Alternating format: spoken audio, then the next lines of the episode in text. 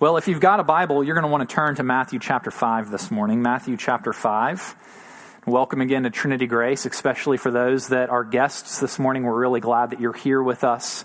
And some of you will know that we're in a series over the past few weeks looking at the Sermon on the Mount in Matthew chapters 5, 6, and 7. And as we look at this sermon from Jesus, it's important to remember that Jesus is painting a picture for his disciples of what life in his kingdom looks like.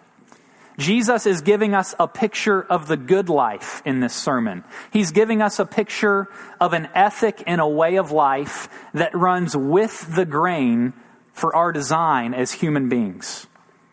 While these teachings from Jesus are, are giving us a glimpse into how life is intended to work, it doesn't necessarily mean that Jesus' teaching will be easy to practice for you and me. In many ways, the deck is stacked against us. Uh, we've talked about how counterintuitive some of these teachings from Jesus actually are, especially as we compare them to what our culture values. Not only do we live in a culture that actively seeks to persuade us to adopt its values, which are oftentimes uh, butting heads with the values that Jesus wants to adopt, we also find that our own hearts are often opposed to Jesus' ethic and way of life in the way that he calls us to. So the world in which we live, our own hearts, they're all bent in on themselves, which makes Jesus' words to us and following his way of life even more challenging. But as we trust Jesus, as we grow in our understanding of his love for us, as the Spirit works on our hearts to make us more like him, we find that we're actually able to adopt this way of life that Jesus speaks about in the Sermon on the Mount. And as we live as citizens of Christ's kingdom, we experience true freedom. We experience real joy. We can experience deep wholeness in life. The Sermon on the Mount is a picture of the beautiful life. The life that honors God, the life that brings you and me true happiness, the, the life that blesses our friends and our neighbors. It's the kind of life that Jesus led, and it's the kind of life that he gives you and I the power to lead as well. It's an exciting adventure that Jesus is calling us to in the Sermon on the Mount.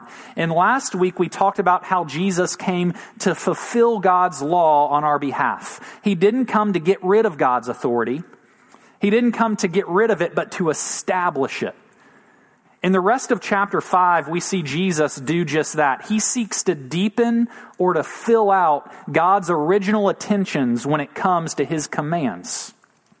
Remember last week, Jesus said that unless your righteousness exceeds that of the scribes and the Pharisees, you'll never enter the kingdom of heaven. Well, now Jesus is going to explain just what he means by a righteousness that exceeds that of the scribes and the Pharisees. He's going to show us that obedience is more than just external actions. It's about what's happening in our hearts at a motivational level. Jesus drills down deep in this passage, showing us what it really means to be pure in heart as his followers.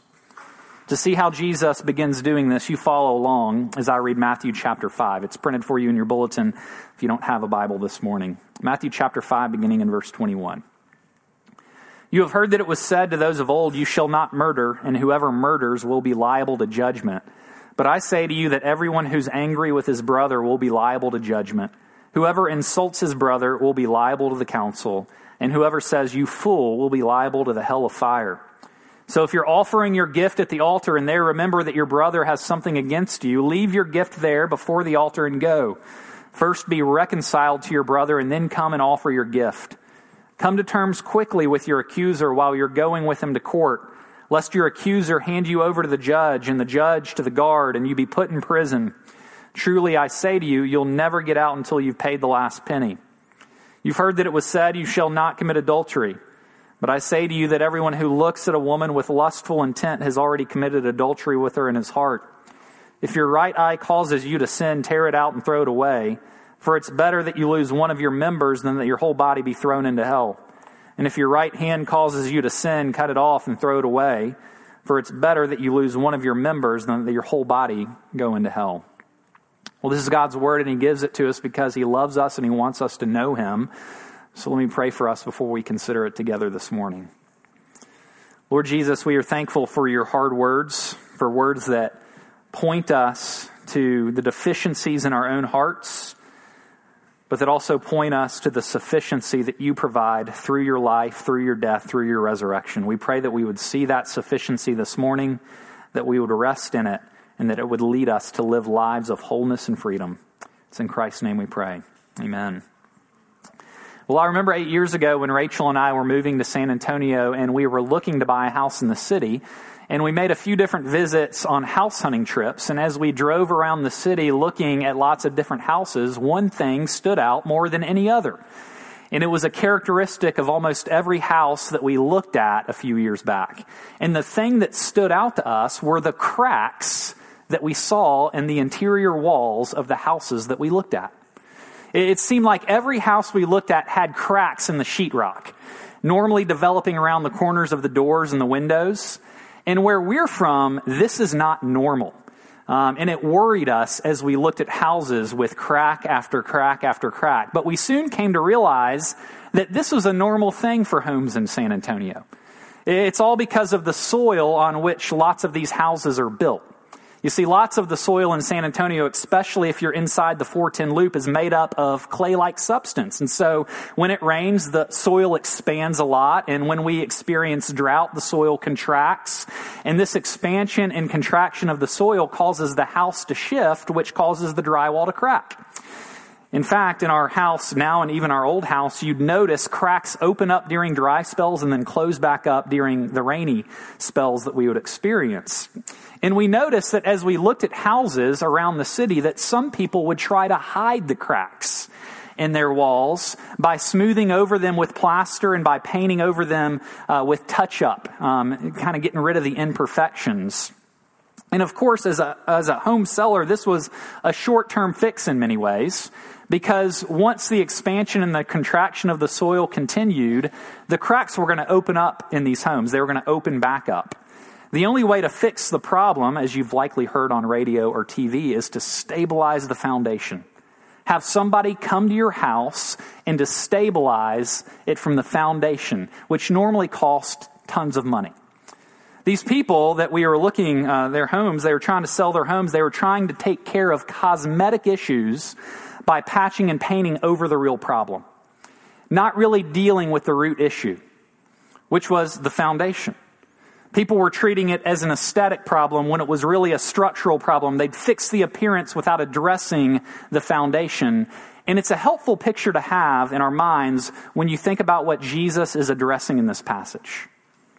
The Pharisees and the scribes, and oftentimes you and me, are more concerned with how things look on the outside than we are with the structural integrity. Jesus is addressing those of us who are more concerned with the aesthetics of our behavior than with the structural problems that are found in our hearts. You and I are good at looking good on the outside.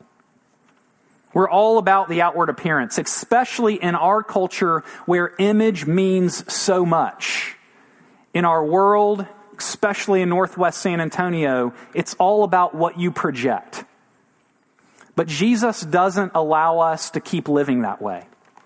He knows that we can look good on the outside, we can have it all together externally, while slowly wasting away from the inside. So he comes in this passage and he exposes a structural problem that we all have. We see in this passage that Jesus is concerned with our heart. He's not so much concerned with us looking good He's concerned with the foundation. And so Jesus comes and he addresses the foundation. He's slowly remaking us to live as we were created to. He wants us to walk in newness of life that leads to freedom and wholeness. And so we're going to look at this passage this morning. And as we do, we're going to consider it under three headings. First, we're going to look at the external. Then we're going to look at the internal. And then we're going to look at what it means to live from the inside out, from the internal to the external. First, let's take a look at the external. We see Jesus addressing the external aspects of obedience in verses 21 and 27 of our passage. This external aspect of obedience is often referred to as the floor of the law, okay? Go with me here for a minute. By floor, we're talking about the base level of what is expected in the law. It's the bare minimum. But we see Jesus introduce the floor in these verses by saying, You've heard that it was said, in verse 21, he's touching on the sixth commandment. You've heard that it was said, You shall not murder.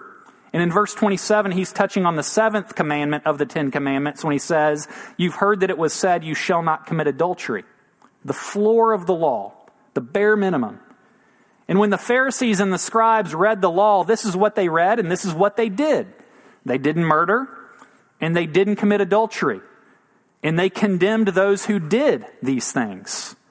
And because they kept these external laws, they were able to feel good about themselves and their obedience to God's commands. Now, there's nothing necessarily wrong about feeling good about keeping these commands. I mean, after all, it's commendable not to commit adultery and not to murder another person. Almost everyone in our society, Christian or non Christian, would recognize that murder and adultery are wrong. But the problem is that we often think of our obedience to the external aspect uh, of these commands as sufficient. As if we've kept from murder and adultery, then we're good. We're okay. In many ways, that's the very issue that Jesus is confronting in this passage. The leaders would use these commandments so that they could feel like they were worthy, to make themselves feel good, particularly when it came to their relationship with God and how they related to other people. Remember, one verse earlier, Jesus said, Unless your righteousness exceeds that of the scribes and the Pharisees, you'll never enter the kingdom of heaven. And we mentioned last week that this would have been completely demoralizing to the original audience because no one exceeded the religious leaders in obedience to God's law. They were held in high esteem by these people. The Pharisees and scribes even added extra rules to God's commands just to ensure that they didn't break the original commands. They were making God's commands all about outward actions, but God had always intended his commands to be kept first and foremost at the heart level. In this passage, Jesus is confronting people who've misunderstood the real purpose and intent of God's law. You see, when they made God's commands all about outward appearance and outward actions, it made it really easy to feel secure. It, made it easy to feel like they were on God's good side. Don't murder? Check. Don't commit adultery? Check. These are fairly easy commands to keep. And just like Jesus' original listeners, we're tempted to believe that we're good people because we've kept the rules externally. Our outward appearance, our outward actions can sometimes be pretty flawless. You're a good group of people. Good group of people. And we misunderstand the intent and purpose of God's law all the time, all in order to feel better about ourselves. How do you do this? Church on Sunday? Check. Give 10% of my income away to charity? Check. Serve the less fortunate? Check. Wait to have sex until I'm married? Check. Treat my spouse and kids with kindness? Check. Don't cheat in my business? Check. And it's important to say that these things are good things. They're not wrong. But if we stop there, this mentality leads to a deep sense of pride and judgment because we begin to actually believe that we've kept God's commands that we've pleased him in our own power. And it also leads us to look down on those who don't live up to our standards externally. Those who don't attend church, or those who seem to be pretty selfish with their time, or those who've made some sexual mistakes in their recent past, or those whose marriages are falling apart, or those who are dishonest in their business dealings. We look at these people and we judge them all the while making ourselves feel better because we have kept the external law, the rules that we've set in place. It's what we do, and Jesus exposes our actions for what they are a false sense of security, a purely external obedience. It's what's known as legalism, believing that we can earn God's favor and love by our obedience. Whether you consider yourself a Christian this morning or not, we're all good at focusing on the externals so that we can feel good about ourselves, so that we can create a sense of security in our lives. But Jesus doesn't allow this legalistic mentality to stand. Jesus wants more from us than just a strict adherence to be made with a checklist in our minds. We see that Jesus focuses in on the internal aspect of keeping his commands. Jesus goes after the Pharisees and the scribes in this passage, and he goes after us as well. He flips their understanding on its head, saying that we don't work from the outside in, we work from the inside out. He isn't saying that murder and adultery are okay. They're still prohibited. God's law is still in existence. What Jesus is doing is he's deepening these commands. He is resetting the expectations of obedience back to where they always should have been, back to the heart. We see Jesus do this resetting of obedience in verse 22, where he says, But I say to you that everyone who's angry with his brother will be liable to judgment. Whoever insults his brother will be liable to the council, and whoever says you fool will be liable to the hell of fire. And again, he resets the rules in verse 28 when he says, but I say to you that everyone who looks at a woman with lustful intent has already committed adultery with her in his heart. In these passages, Jesus is taking uh, our focus away from the floor of the law or the bare minimum of the law, and he's forcing people to look up at the ceiling to look up at the sky to see the true intentions of the law. He's filling out the law and God's commands. He's going deeper. He's giving it a more full definition. He wants more for us than just to abstain from murder and adultery. He wants us to live a life of wholeness and freedom he wants us to be quick reconcilers. He wants us to stay away from impurity so that we might experience peace and joy in life. And notice how Jesus does this on his own authority. He doesn't appeal to God when he gives these commands. His words rest on his own authority. He doesn't use the prophetic formula, thus saith the Lord. He doesn't have to because he is the Lord and he's giving true meaning to God's commands here. Now, what exactly is Jesus saying in this passage? It's important to recognize when Jesus talks about anger in this passage, he is talking about a quick blaze of anger, but he's specifically referring to a carried anger or nursing a grudge. Jesus uses a present participle in the original language to describe the action of anger in this passage. And the word specifically refers to a continued anger. A better word might be resentment.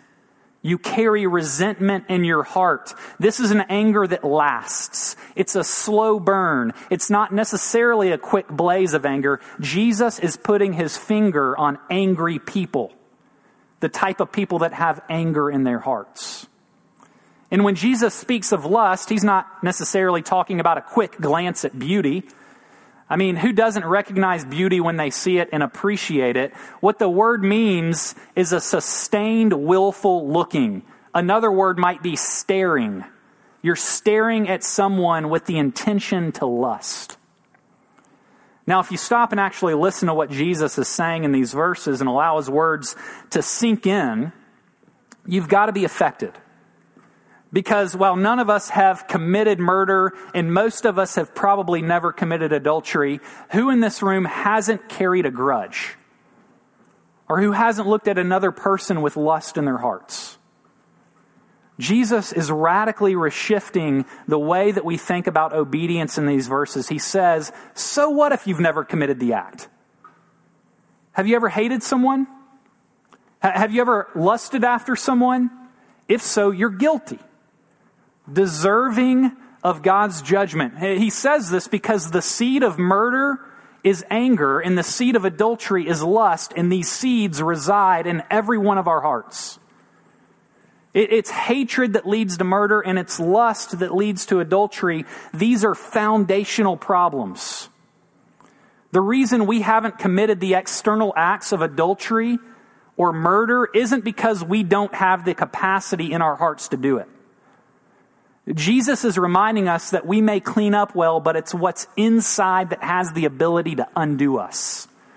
We are just one step or one offer away from plunging our lives into complete and total chaos because of what resides within.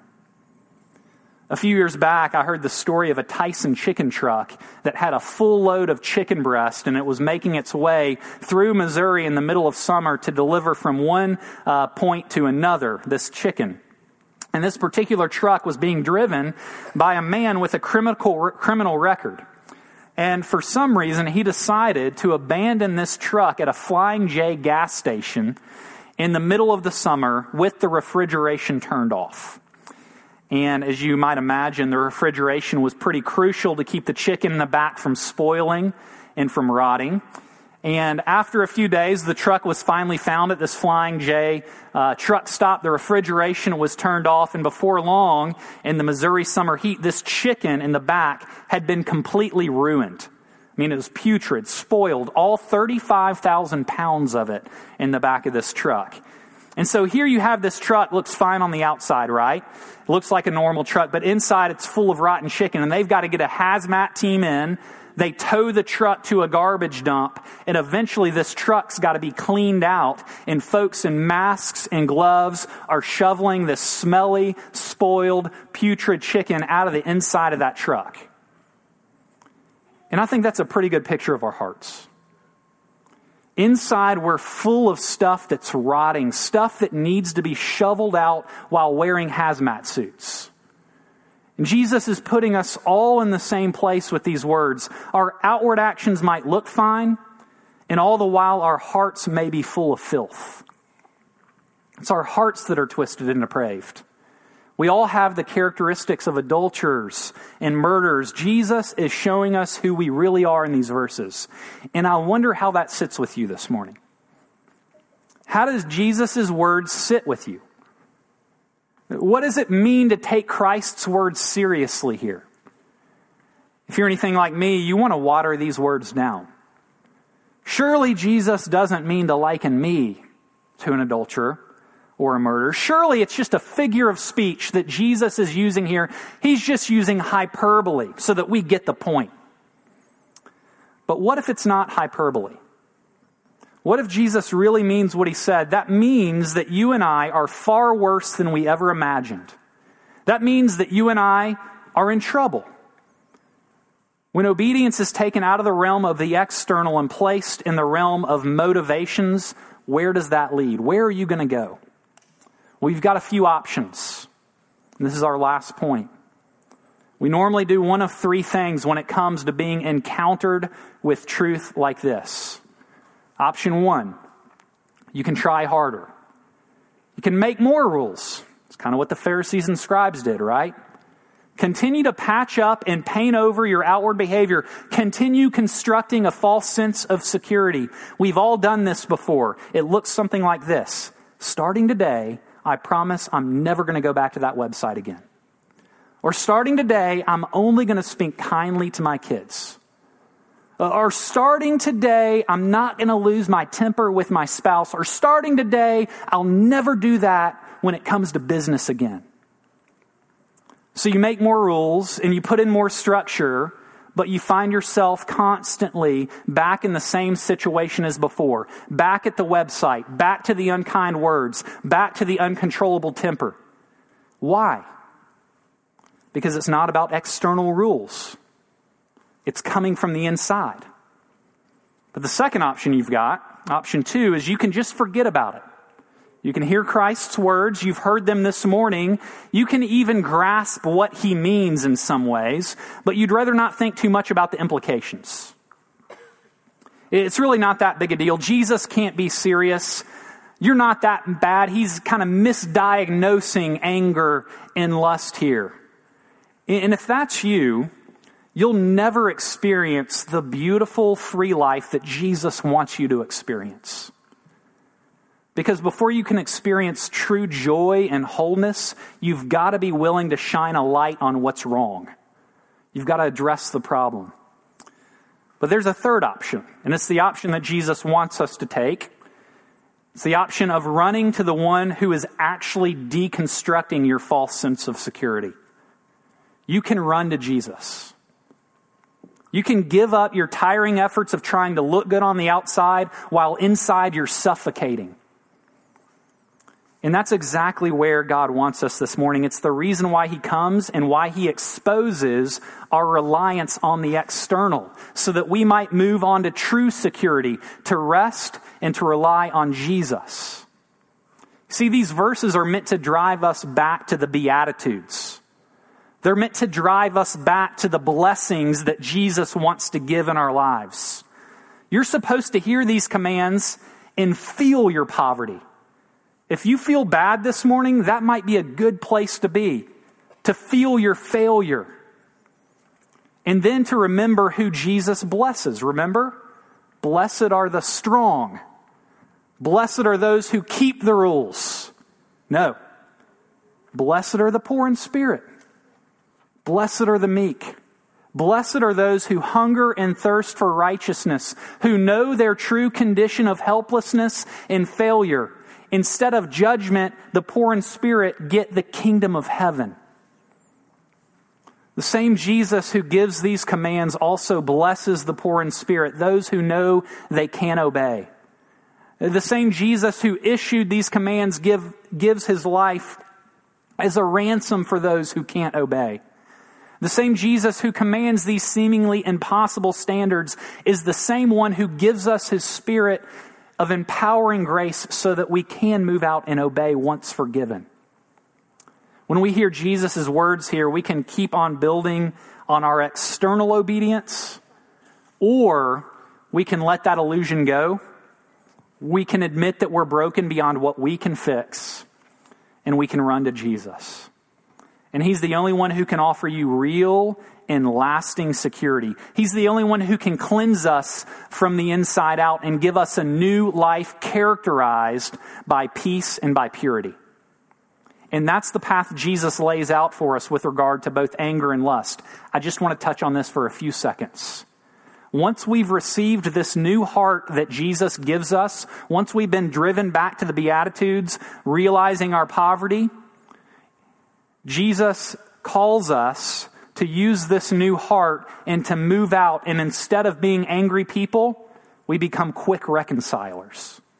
Instead of being lustful people, Jesus calls us to avoid impurity at all costs. He touches on our responsibility to be quick reconcilers in verses 23 through 26. He says, When you're at the altar and you remember that your brother or sister has something against you, stop what you're doing and you make the first move. You go to the one that you've offended or who's offended you. You be the one to pursue reconciliation. And he goes on to highlight the urgency of being a reconciler in verses 25 and 26 when Jesus urges us to come to terms with our accuser quickly. Because if we don't, there will be a time when it's too late.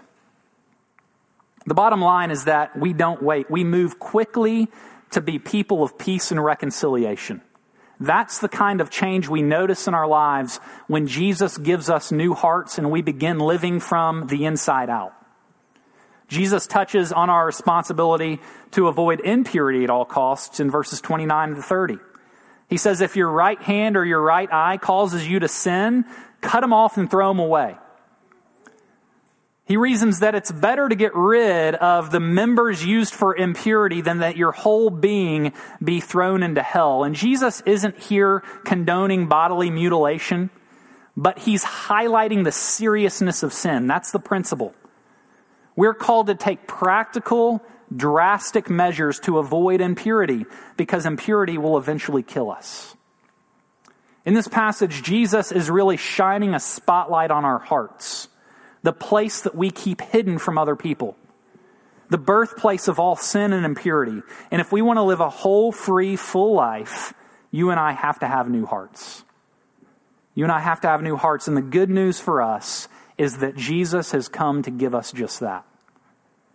It's what he promised by the prophet Ezekiel in Ezekiel chapter 36 when God says, I'll give you a new heart and I'll put a new spirit in you. I will remove from you your heart of stone and give you a heart of flesh.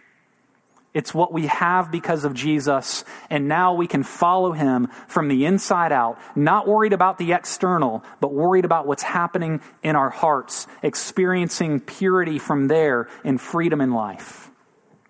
He wants us to forsake anger and lust, to be known as reconcilers and people of purity. It's what Jesus is calling us to, and it's possible because of his deep love for us. Let me pray for us this morning. Lord, we thank you so much for these words that call us to something grand, that call us to something better than what we normally experience. Lord, we pray that as we digest these words, that as we believe them more deeply, that it would drive us back to the Beatitudes to recognize our poverty, but then to find that our poverty is completely taken care of by your sufficiency. And we pray that that would move us, that that would compel us to go out being those who are reconcilers, those who love purity. And we pray that you would receive honor in Christ's name. Amen.